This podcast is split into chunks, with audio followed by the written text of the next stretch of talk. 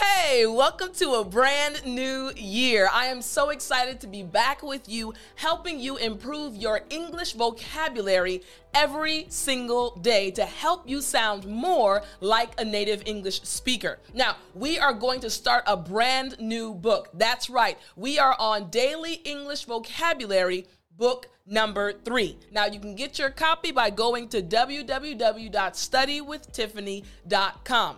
Are you ready to jump into our lesson?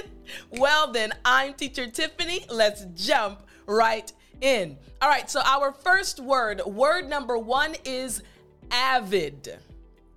You got it. One more time avid.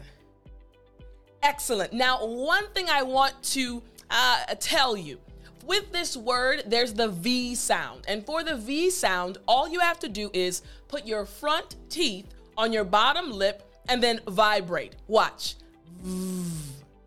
You got it. Excellent. So let's do this word one more time. Avid. Excellent. Now, this is a word that native English speakers use on a regular basis, and it just means eager, greedy, or having or showing a keen interest in or enthusiasm for something when you really enjoy something, you love doing something. One of my close friends, she loves reading books. I remember when we were in South Korea, she's actually an English teacher, or she was an English teacher when we were in South Korea. And I remember we lived together for a period of time and we would talk about life and so many things. And she told me about her love for books and how much she loved reading. She said when she was growing up, she would be sitting in class, she would be sitting in the library during her free time, taking in tons of books. And I realized, wow, she was an avid reader. But it didn't stop. As she became an adult, it continued.